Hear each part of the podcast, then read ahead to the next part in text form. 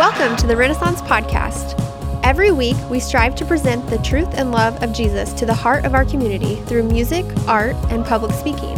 Today, we continue with our study through 1 Corinthians, and we hope you are encouraged by this message. Let's get started.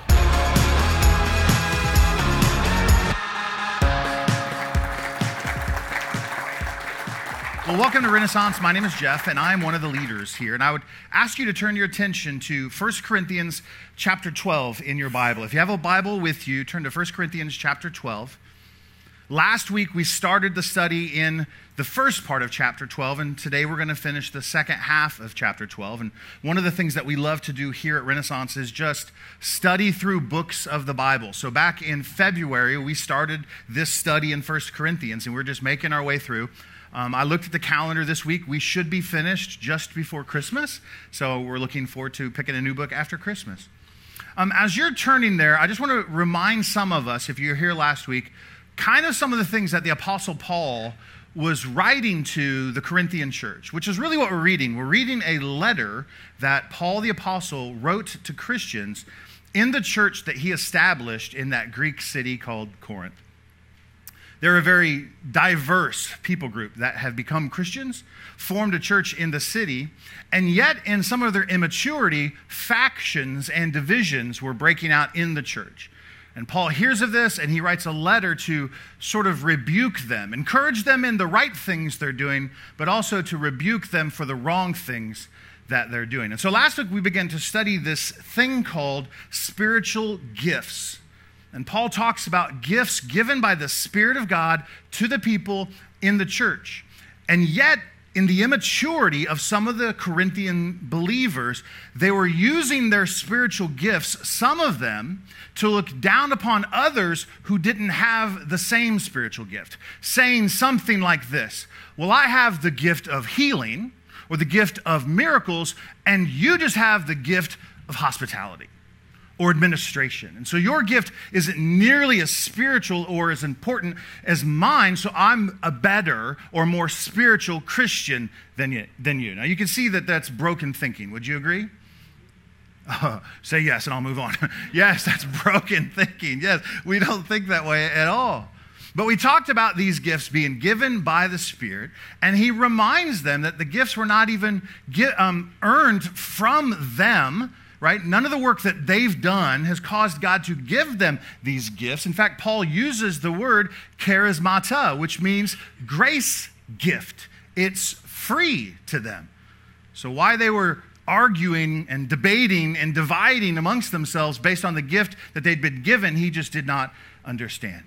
And so at the end of my conversation last week, I said something about diversity and unity. And I want to spend today's passage speaking about diversity and unity. I ended last week with this idea that God is desirous of us to be united underneath the lordship of his son Jesus. Would you agree with that? Yes. The answer is yes to that. And yet, he also is diverse in how he gives out his gifts to his people. The people he calls to himself are diverse. So he wants us to be a diverse people group, yet united underneath him.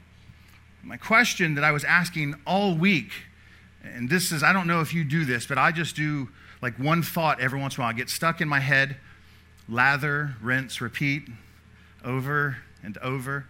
I was asking God this question What's the difference between unity and uniformity? Unity and uniformity. Because I believe God is calling us towards unity, not uniformity. In fact, if I could say this, I'll, I'll say that, I'll, I'll try to say this as best I can. I would argue you can't have unity without diversity first. This is what we're going to talk about. I want you to see this. Without diversity, where there's a bunch of different people groups, a bunch of different uh, gifts, if you will, without the diversity there, God can't unite all of them together by the power of His Spirit. If we're all the same to start with, that's, that's called uniformity, and that's not what God is looking towards. And so we can just work with a couple definitions of unity and uniformity. Unity would be this that we would all come together under one belief or ideology or system of ideas, if you will, and we would be united underneath that in all of our purposes, our missions, and our goals.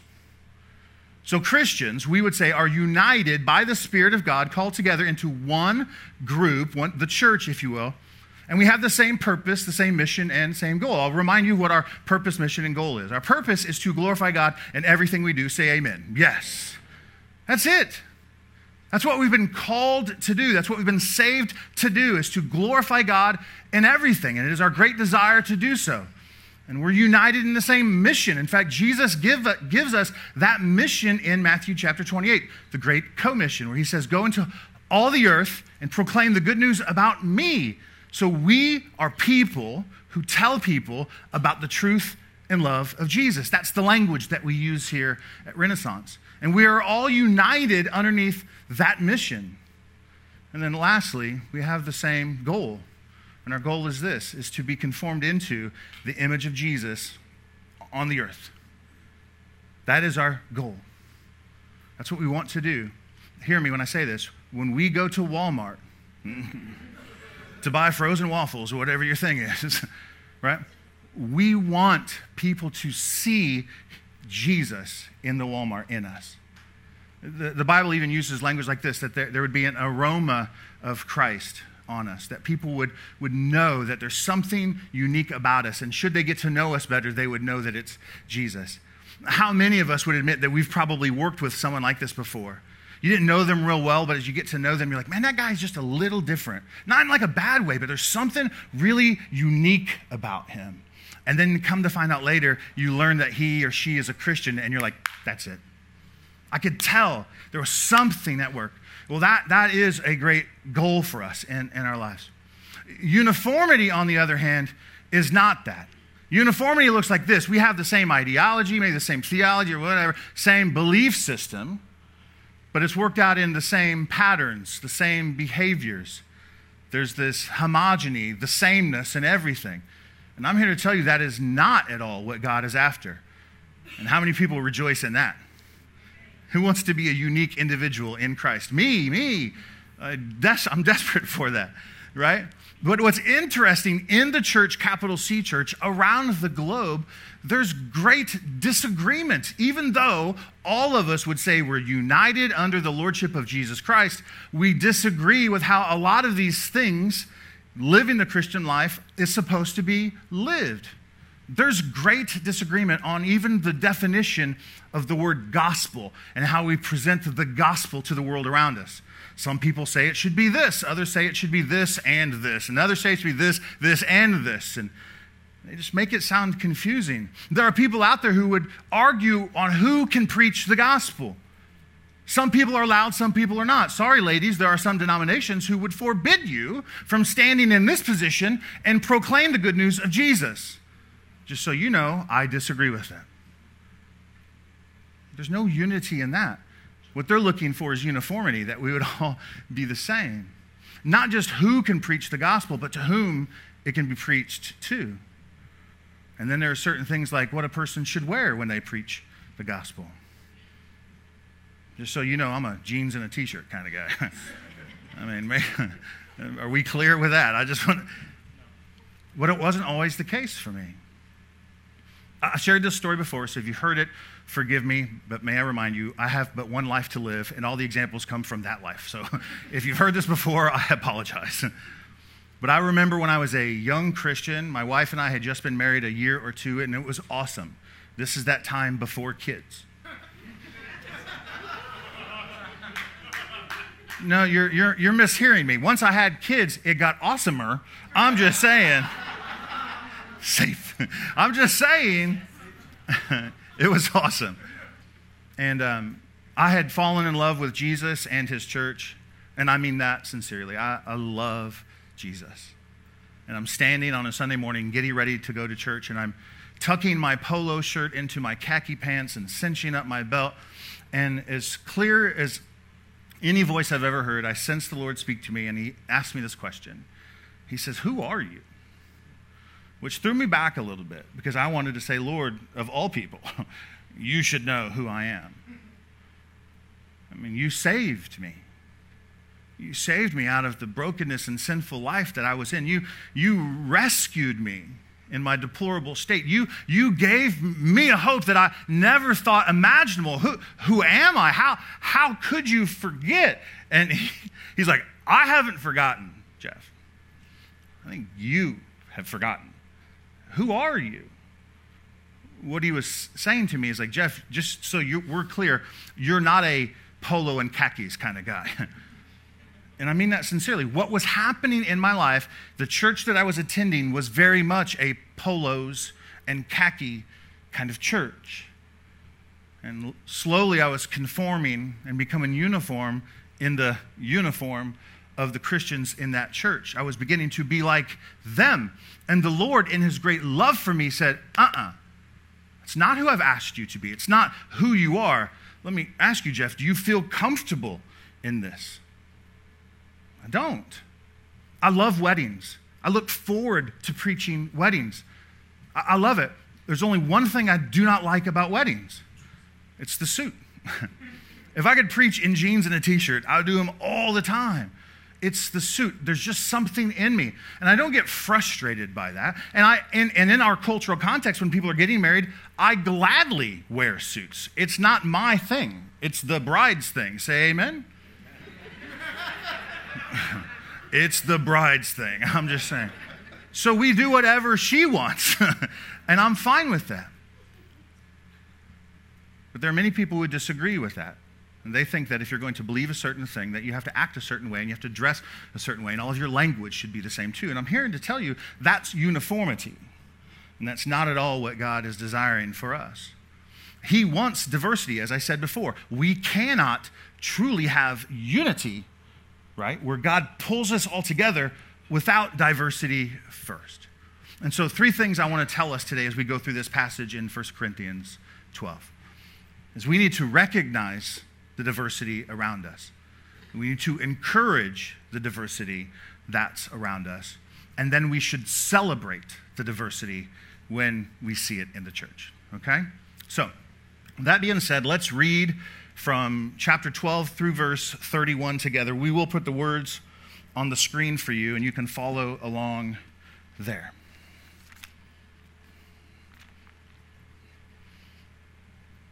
All right, verse 12. He says, For just as the body is one and has many members, and all the members of the body, though many are one body, so it is with Christ. For in one spirit we were all baptized into one body Jews or Greeks, slaves or free, and all were made to drink of one spirit. For the body does not consist of one member, but of many. If the foot, he said, should say, Because I am not a hand, then I do not belong to the body, that would not make it any less a part of the body. And if the ear should say, Because I am not an eye, I do not belong to the body, that would not make it any less a part of the body. If the whole body were an eye, where would the sense of hearing be? If the whole body were an ear, where would the sense of smell be? But as it is, he says, God has arranged the members in the body, and each one of them as he, God, chose. If all were a single member, where would the body be? As it is, there are many parts, yet one body. Verse 21 The eye, he says, cannot say to the hand, I have no need of you nor again the head to the feet, I have no need of you. On the contrary, the parts of the body that seem to be weaker are indispensable. And on those parts of the body that we think less honorable, we bestow the greater honor. And our unpresentable parts are treated with greater modesty, which our more presentable parts do not require. But God, he says, has so composed the body, giving greater honor to the part that lacked it, that there may be no division in the body, but that the members may have the same care for one another. If one member suffers, all suffer together. If one member is honored, all rejoice together. Now he says, You are the body of Christ and individually members of it. And God has appointed in the church first apostles, second prophets, third teachers, and then miracles, then gifts of healing and helping, administration, and various kinds of tongues. Just so you know, Paul is alluding back to a previous list that he had given early in chapter 12. And you can go back later on your own time and read some of that stuff. And he's putting them together, just reminding them that it is God who has put together all the different people groups, okay? Just so we're clear on all of that. And then he finishes kind of with this series of rhetorical question, uh, rhetorical questions, the answer to which all is no for all of them. Starting here in verse 29. He says, Are all apostles? Mm-mm. Are all prophets? Are all teachers? Do all people work in miracles? Do all possess gifts of healing? Do all speak with tongues? Do all interpret? But earnestly desire the higher gifts, he says. And I will show you, he says, a still more excellent way. Now, this is a sort of preface to what Paul's going to jump into in chapter 14 but before we get to chapter 14, we have to work in chapter 13, which is the chapter of love. For everybody's putting together a wedding right now, it's the chapter of love, right? Love is patient, love is kind. So Paul's going to go to that place, and what he would say is, is he wants people to pursue those types of gifts, and we'll get to them later. But for us right now, I want to spend time talking about the diversity that God is putting together in his church through his work, and yet still called one body. So if that's clear, let's pray. God, we thank you for everything you do. We are a people who come before you boldly, not because of the work that we do or the, the work that we think you owe us, but because of the work that your son Jesus has performed for us. The Bible tells us that Jesus went to the cross for sinful people like us, and and he absorbed the punishment for sin, our sin. And when he died on the cross, he was buried in the grave. And God, you raised him from the dead, the firstborn in the resurrection, that we too, through faith in him, might also be reborn into new creatures. And so, God, we thank you for the new work that you've done in our lives. And we ask now, through your Holy Spirit, that you would come and that you would meet us here.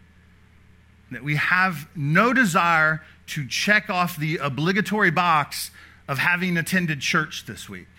That is not our heart's desire. Our desire, God, is to encounter you, to sense you, to hear you, to learn from you, to have our life marked by this very night where you spoke to us. God, I pray that you would come through your Spirit. I pray that we would know that you are here. And we pray these things in Jesus' name. Amen. Amen. Paul begins in verse 12 with this idea that there is a body. The body is one. It has many members, but the body is one. Elsewhere in the, in the Bible, we learn that Paul uses language speaking of the church that it is the body of Christ. Christ is the head. Yes, yes, Christ is the head. And we have been called, um, people say this, the hands and the feet of Jesus. We get to walk on the earth and show the compassion and love and the service of Jesus to all of the people around us. And this is a metaphor that Paul is using to describe the church, united as one body, yet made up of diverse parts. But it starts with the Spirit of God. Look here in verse 13. He says, For it is in one Spirit that we were all baptized into one body. The end of that verse says, All were made to drink of one spirit. There is some debate as to what this baptism and or drinking of the spirit means. The idea is this it is the spirit of God that's repeated. It is the Spirit of God that Paul makes mention twice. So that's the important thing. Know this it is the Spirit of God who fashions us into the body of Christ. Paul writes later in Romans chapter 8 that it is the Spirit of God who, who allows us to be called children of God. Galatians chapter 2 or 3, I can't remember which. It is that that marks the beginning of the Christian experience in our life. Earlier, Paul mentions in 1 Corinthians chapter 2 that it is the Spirit within us that, that, that allows us to discern whether or not a person's a believer or not a believer. The Spirit of God is incredibly important to the life of the believer and the life of the church. Agreed? Yes. And yet, and yet, there is so much division about the Spirit of God and His work in the church. Consider the irony of that for a moment. It is the Spirit of God drawing all people together in the church, and the church argues as to what the Spirit of God can and cannot do in the church. Ladies and gentlemen of the jury, I argue that is ridiculousness. I'm just saying. That is not at all what God wants us to do. He wants us to be united in His Spirit. And He says that He does all of this whether you are a Jew or a Greek, whether you are a slave man or a free man. He says God brings all the people from diverse people groups. Paul is again talking to the city of Corinth where they're all diverse, and he says God has chosen so many different people and called them unto Himself. It is a reminder that when Christ died on the cross, he died for all of us. Yes? When Christ was buried in the grave, grave and raised again on the third day, he was raised for all of us. Yes? And why is that important? Because the Bible tells us that all of us have sinned and fall short of God's glory. And so for God, he's He's saying this. Peter writes this later in the New Testament. He says, It is God's great desire that all of us would come to repentance and to know Him. God wants that for all of us. And He is not just looking for a certain people group who act a certain way, speak a certain language. He's looking for all people to come to know Him. And the question I ask is Are we, the church, desiring the same thing? Or do we too often want more people who just look like us and sound like us and heaven forbid smell like us. I don't know. If that were the case, Joe would be out. Just throwing it out. I'm sorry, Joe. Are you awake now? I'm sorry. if you're visiting, Joe stumbles in every now and again. He's one of our friends. We love Joe. so, anyways, but what, where was I? Anyway, so Paul and Jesus. Let's talk about Jesus. It says, um, and we talked about this last week too, that God gives the gifts and he chooses those people that he wants in his body. And yet, some people, for whatever reason, have this insecurity in the gifts that God has given them. And we found this in the church in Corinth. And Paul writes about this in verse 15 and 16. He says this He says, If the foot should say, Well, because I'm not a hand, then I don't belong to the body. Or verse 16, he says, Because I'm not an eye, then I don't belong to the body. And these people, unfortunately, had been taught to believe that because their gift wasn't like the other gifts in the church, that somehow they don't belong. And, and Paul just says it's ridiculous. The insecurity in your gift is not from God, it's not from Him. Here, here's the reality I have a gift, for example, that's a little more prominent than maybe some of your gifts. I have the opportunity to stand on this platform every week underneath the lights with the face mic, and I get to teach. It's one of the things I love to do. But hear me when I say this my gift for the church is no more important than the countless volunteers that work next door every Sunday morning serving our over 100 kids or so that sit in those services. Just because you don't see them and maybe you don't know their name does not mean that those people aren't important. There are people in the church who have the gift of hospitality or administration or of helps, and you might never know their name. There are people who serve this church by washing toilets for you, and you would never know them. And some would feel less than in the body of Christ, some would feel less than in the church. And I would partner and, and parrot, if you will, or echo the words of Paul, it says that's ridiculous. Just because you're not just like the other person, it doesn't mean you're less than. Of course, you are still part of the body. Side note, maybe there's some people here in the church, and I've been like this, so I'm not judging anyone here, but this was my experience. I was attending church for some many years and still feeling somewhat of a disconnect with the people around me. I've been coming for a while, but just not connecting. Love the message, love the music, love Jesus, the whole thing, but just not connecting. Anyone? Don't raise your hand. Anyone? Right? And what I found is when I started serving the church, when I started exercising the gift, how God made me and wired me through his great wisdom, when I started using that in the church, as Paul says in verse 7, for the common good, all of a sudden I began to connect.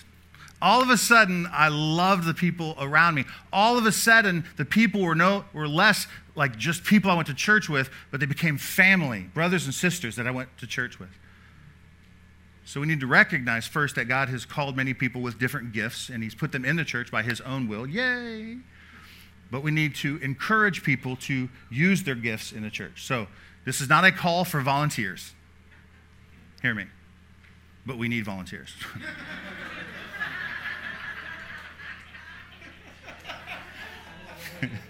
it's, it's not that. But just know this might be the greatest thing that would, would help you in your faith walk with Jesus. So some people, unfortunately, feel insecure in their gifts or how God has chose to use them. And conversely, many people feel arrogant with their gifts. And Paul writes about this in verse 21.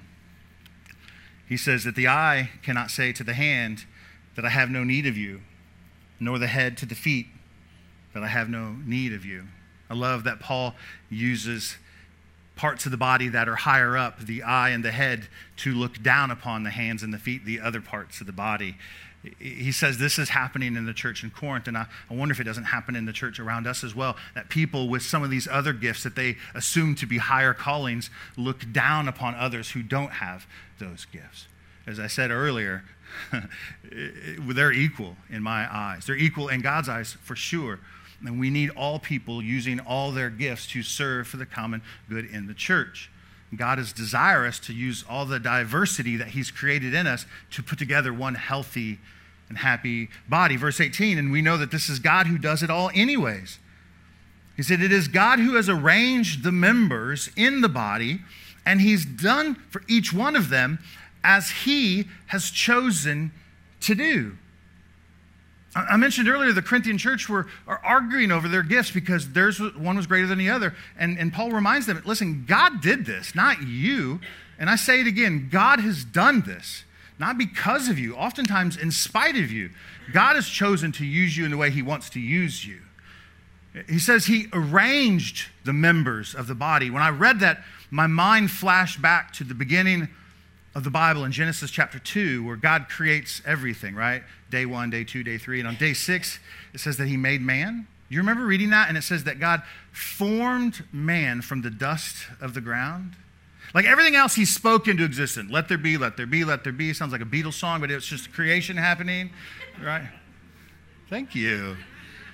Anyway, so he's, he speaks, and then, and then in this moment, he, Paul is saying, just as when God created mankind and formed him by his own hands and breathed the breath of life into him in creation, so he has done in the church.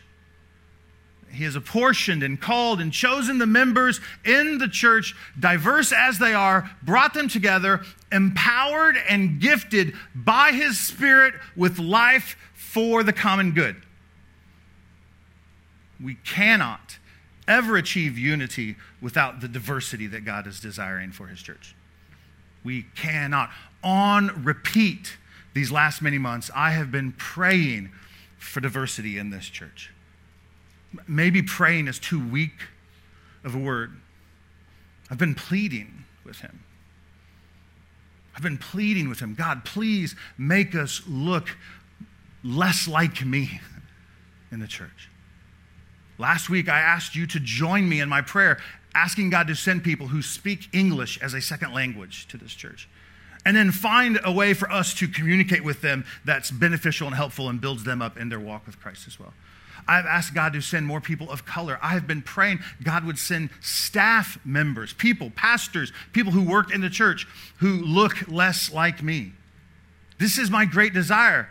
And, and just so you know, I'm a bold prayer, as I said last week, and I believe when we pray for these things, God will honor them. I also know when I say some of those things, many of you feel uncomfortable because you're quite content with doing church the way it is right now.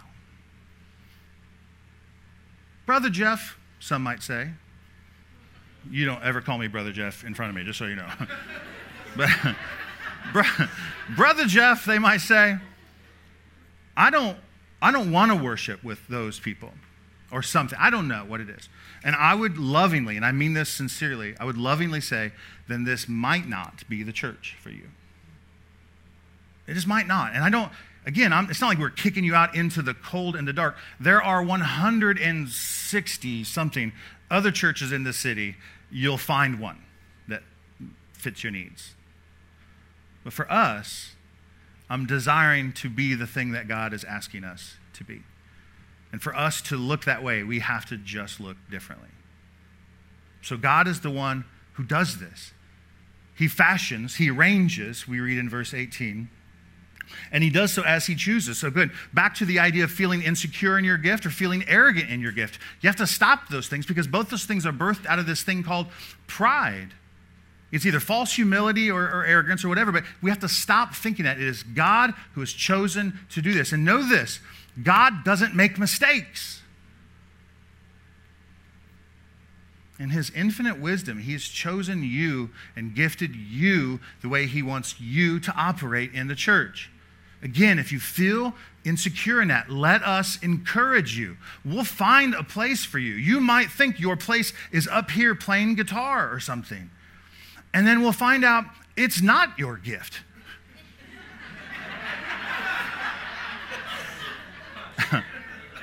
Very publicly, we'll figure that out.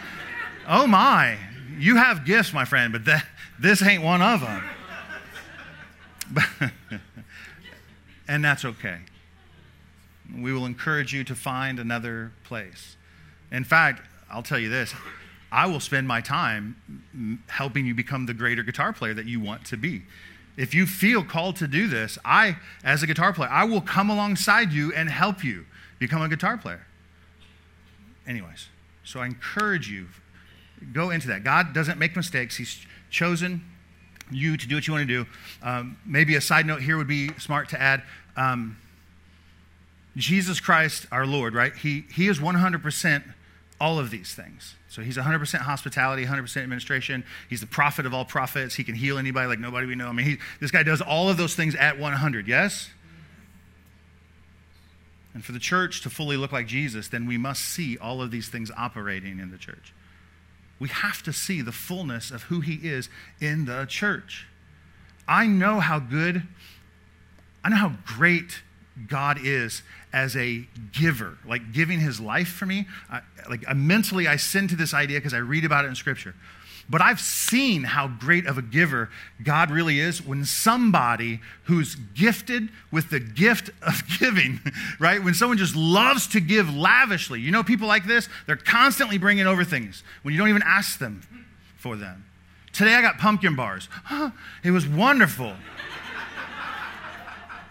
But listen, in this church, I've experienced God's givingness because people like you who operate in that exercise the gift here.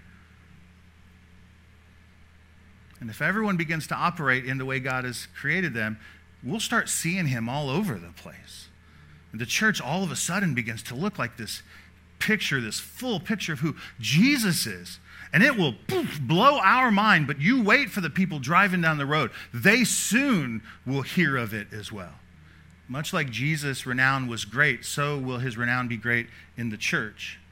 And I don't just mean Renaissance, I mean the church, although I look for it here. We need all the different members operating together. Verse 17, he says, If the whole body were an eye, where would the sense of hearing be? If the whole body were an ear, then where would the sense of smell be? Verse 19, if all were just a single member, where would the body be? I mean, we would be, if we were all just hands, then our body would just look like a big hand.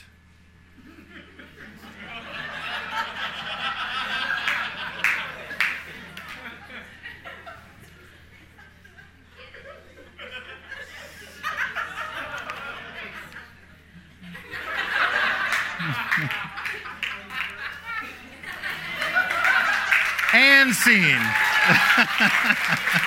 Don't you shake your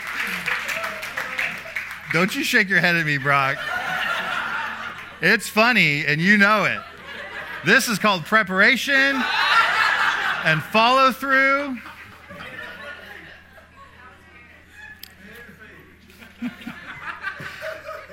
and some of you are going, and this is my church. This is so great.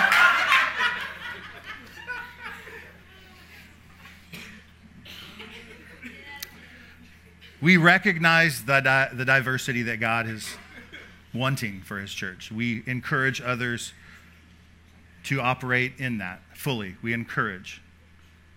Succeed, fail, doesn't matter. We encourage. We encourage. I've had people come and pray for me. Jeff, I think the Lord has been speaking to me about you, and He wants to share this with you. And I'm like, oh, okay. And I've had people tell me things about my life that were 100% wrong. 100% wrong. And yet I encourage them to try again. I have prayed for people, and I say things all the time when I pray for someone. Um, not just praying like, hey, God bless them, help them in this financial thing, or help them with what's going on in their life, but like, like, can I just, I'm like, I want like, they're asking me, pray for me, like specifically. I'm like, okay, so I'll pray for you. And sometimes I'll get this sense that God wants to say something to them. And I always lead with this this might be God speaking right now, or it might not. So, what I'm about to say, if it resonates with you, if it makes sense to you, if something inside of you stirs up or begins to blossom by these words, then we'll trust it to be from the Lord. And if it doesn't, then just throw it away. It doesn't matter, but we practice, we encourage, we work towards this diversity um, hoping that God would unite us together in his son Jesus. And then lastly, I just want to close with this verse right here, verse 27. He says, as a reminder to them, he says, Now you, you are the body of Christ, he says, and individually members of it. If you're a person who writes in your Bible or any, and I'm that guy, I'm telling you, it's exclamation point, exclamation point, exclamation point, exclamation point, exclamation point, exclamation point. That God has chosen you to be a member of his body. He has chosen you and wants to use you for the good of his people and the world we celebrate that. And He's chosen many of you.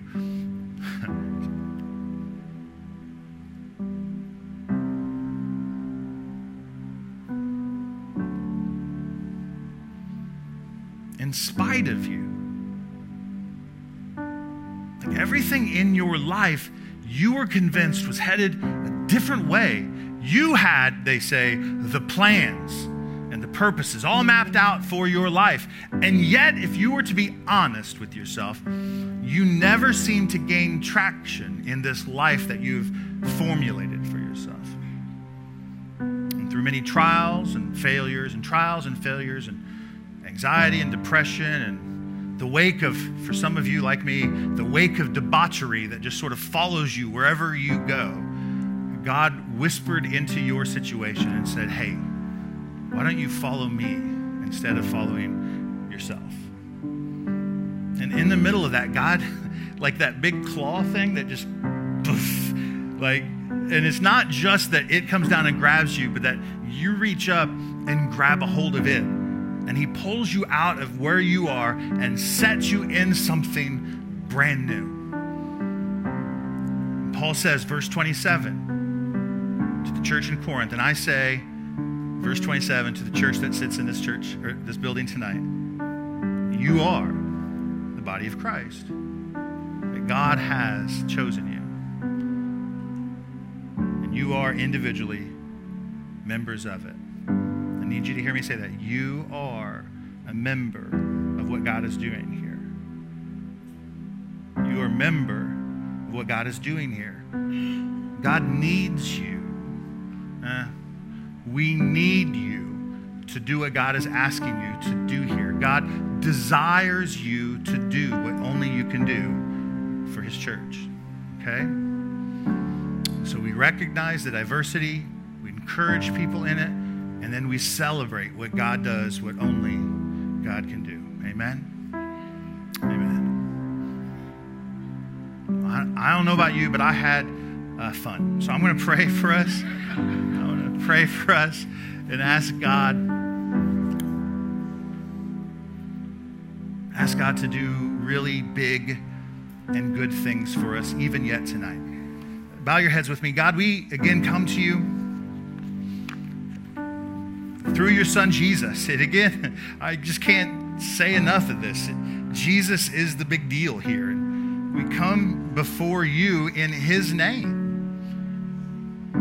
If you see goodness in us, it is because of your son Jesus.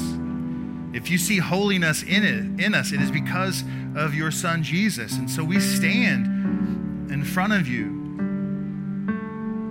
in Jesus. And God, we thank you for everything that you've done for us. And we ask now that we would experience new things in our life. Even as these words have been spoken tonight um, from Paul and, and these other words, God, that you would just speak to them and lay them into our hearts. And they would begin to do something in us that only you can do. So, God, I pray now that as we go back into a time of singing and of worship, and as we declare and sing the words on the screen, God, that you would supernaturally, in some God amazing way, that you would cause the words that leave our lips to be made true to us. That as we say things about your lordship, kingship, and how great you are, and how powerful you are, and how you can do anything, when we say those things, that deep inside of us, it would become true. We would walk out of here with a faith established and settled in who you are.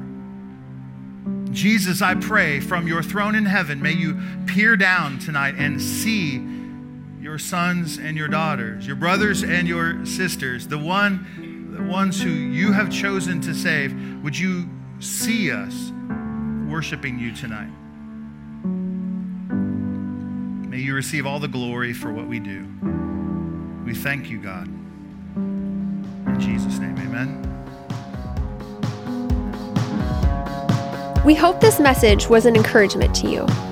Walking in faith can be difficult, but we are constantly working to remind people of the truth and love of Jesus, and we want you to be a part of that. So head over to our social media pages on Facebook and Instagram, or connect with us online at renaissancedecatur.org and help us make a difference in the heart of our city.